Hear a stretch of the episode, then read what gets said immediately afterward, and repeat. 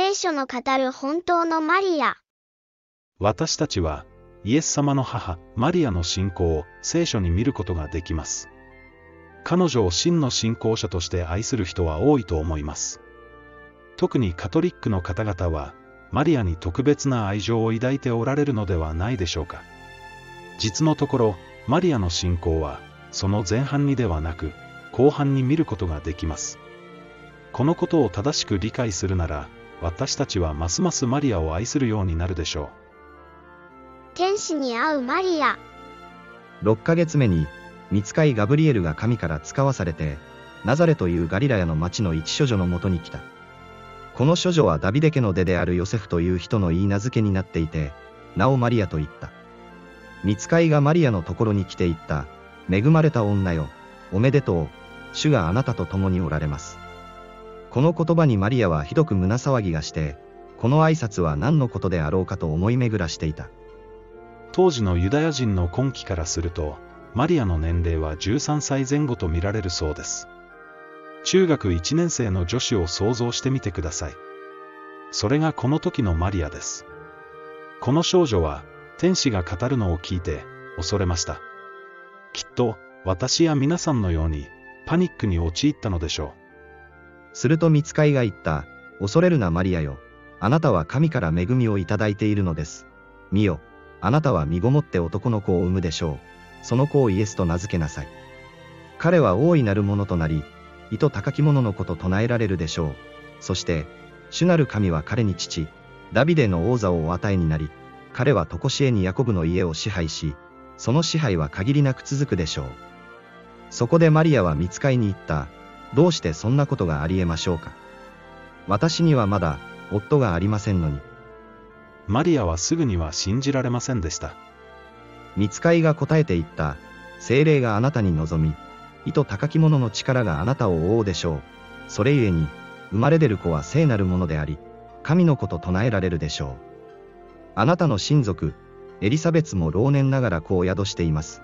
不妊の女と言われていたのに、早6ヶ月になっています。神には何でもできないことはありません。そこでマリアが言った、私は主のはしためです。お言葉通りこの身になりますように。そして見つかいは、彼女から離れていった。この最後の言葉から、マリアの信仰について熱く語られることがあります。しかし、冷静に見るならどうでしょう。まず、天使を見て恐れる。男の子を産むと言われてもなかなか信じられない。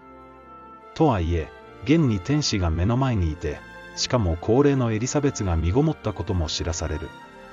それで、お言葉通りこの身になりますようにと答える。ごく一般的な反応ではないでしょうか。マリアは宣教に参加したのかマリアはイエス様と共に宣教に参加したでしょうか思い込みを捨てて聖書を読むなら、そのような記述はありません。カナの婚礼からカペナウムまでの道のりにはマリアの姿が見られますが、それ以降はないのです。福音記者であるルカは、宣教に参加した女性を書き記すことに積極的でした。その後イエスは、神の国の福音を説き、また伝えながら、まちまち村々を巡回し続けられたが、十二弟子もお供をした。また、悪霊を追い出され、病気を癒された数名の婦人たち、すなわち、七つの悪霊を追い出してもらった、マグダラと呼ばれるマリア、ヘロデのカレイクーザの妻ヨハンナ、スザンナ、その他多くの婦人たちも一緒にいて、自分たちの持ち物を持って、一向に奉仕した。ここにも、母、マリアの名前は見られません。もし宣教に参加していたなら、ルカは喜んで書き記したでしょう。実際のところ、マリアは同行していたのではなく、一度だけ会いに来たというのが聖書の記述です。その時のマリアは、宣教を妨げるものとして書かれています。宣教を妨げに来たマリア。さて、イエスの母と兄弟たちとがイエスのところに来たが、群衆のためそば近くに行くことができなかった。それで、誰かが、あなたの母上と兄弟方が、お目にかかろうと思って、外に立っておられますと取り継いだ。するとイエスは人々に向かって言われた。神の御言葉を聞いて行う者こそ、私の母、私の兄弟なのである。同じシーンが、次のようにも書かれています。すると、イエスは彼らに答えて言われた、私の母、私の兄弟とは、誰のことか。そして、自分を取り囲んで、座っている人々を見回して、言われた、ご覧なさい、ここに私の母、私の兄弟がいる。神の御心を行う者は誰でも、私の兄弟、また姉妹、また母なのである。マリアはおそらく、ベルゼブルに取りつかれたと言われた自分の息子を引き取りに来たのでしょう。けれども、イエス様はお会いになりませんでした。マリアが、神の御心を行うものではなかったからです。この時のマリアの心境を考えてみてください。神の子から、あなたは家族ではないと言われたのです。すなわち、真の信仰者ではないということです。はっとしたことでしょう。そしてここから、マリアの本当の信仰生活が始まるのです。考えてもみてください。自分の育てた子を神と崇めることは、どれほど難しいことでしょうか。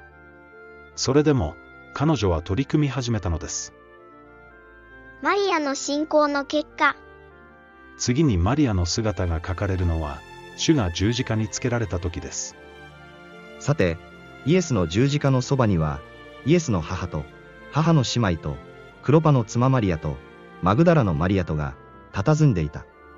イエスは、その母と愛弟子とがそばに立っているのをご覧になって、母に言われた、夫人よ、ご覧なさい、これはあなたの子です。それからこの弟子に言われた、ご覧なさい、これはあなたの母です。その時以来、この弟子はイエスの母を自分の家に引き取った。一般にこの会話は、イエス様が母の生活を心配して、弟子に託したのだと教えられています。けれど、おそらくそれは間違いです。なぜなら、イエス様はそのような心配を、ことごとく否定していたからです。それだから、あなた方に言っておく。何を食べようか、何を飲もうかと、自分の命のことで思い煩い、何を着ようかと自分の体のことで思い煩うな。命は食物に勝り、体は着物に勝るではないか。それよりも、前回、マリアが何と言われていたかを思い出してください。神の御心を行う者こそ、私の母だ。その上で、今回の言葉を吟味してみてください。ご覧なさい。これはあなたの母です。主は、ローマ兵にわからないように、マリアが真の信仰者になったことを告げられたのです。すなわち、神の御心を行う者となって、神の家族になったことを宣言されたのです。この時、マリアはどれほど涙を流したことでしょマリアは私たちの家族。う。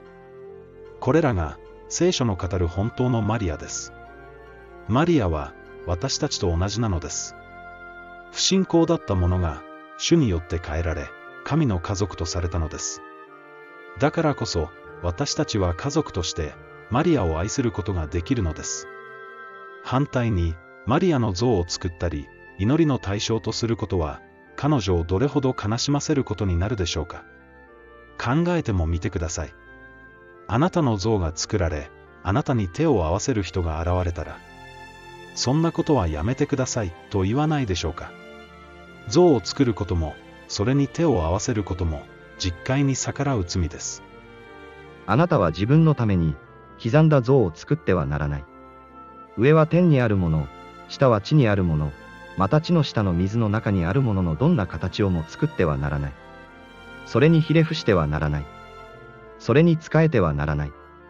あなたの神、主である私は、妬む神であるから、私を憎む者は、父の罪を子に報いて、三四代に及ぼし、私を愛し、私の戒めを守る者には、恵みを施して、先代に至るであろう。実戒は、出エジプト記の20章に書かれています。あなたの知っている実戒は、本当に聖書の実戒と同じでしょうか？カトリックの教え。私はカトリックの人々を愛していますが、その間違いを警告するものです。それは、愛する兄弟姉妹が滅びないようにするためです。これは神様の願いでもあります。神は、すべての人が救われて、真理を悟るに至ることを望んでおられる。皆さんが、今、本当の聖書の教えに立ち返ることを私は心から願っています。とはいえ、聞いてきた教えと違うものを人はなかなか受け入れられないことも理解できます。そこで提案があります。聖書を読んでみてください。聖書から真理を確かめることが一番です。するとある人は、自分で聖書を読むよりも、神父の話を聞く方が確実だというかもしれません。しかし、そうではないのです。その時、イエスは精霊によって喜びあふれて言われた、天地の主なる父よ。あなたを褒めたたえます。これらのことを知恵のある者や賢い者に隠して、幼子に表してくださいました。父よ、これは誠に、御心にかなったことでした。聖書は、幼子たちのものです。当時、立法学者やパリサイ人の話を聞くことは、確かなことだったでしょうか。いいえ。彼らの話を聞いたせいで、人々は主を十字架につけてしまったのです。聖書を見ればわかる通り、知恵のある者や賢い者はいつの時代も間違いを犯してきました。だからこそ、自分の目で聖書を読まなければならないのです。そもそも、本当に神様を愛しているなら、読まずにいられないはずです。聖書は、神様からの愛の手紙です。あなたに向けて、この手紙は書かれているのです。マリアは、私たちの家族です。特別だったから選ばれたのではありません。むしろ神様は、取るに足りないものをいつも選ばれます。そこにこそ、私たちがマリアを愛すべき理由があるのです。彼女は、私たちと同じ道を通って、救われたのです。ですから、私たちもまた、神の御心を行い、神の御言葉を聞いて行うものにならなければなりません。そのような人だけが神の家族だと、主は教えられたからです。行いを軽視するプロテスタントの皆さんも、自分が神の家族とみなされているかどうか、今一度、確かめてみてください。知恵のある者や賢い者の教えを鵜呑みにしてはいけません。今、あらゆる思い込みを捨てて、聖書から真理を回復しましょう。正しいのは、いつだって聖書だからです。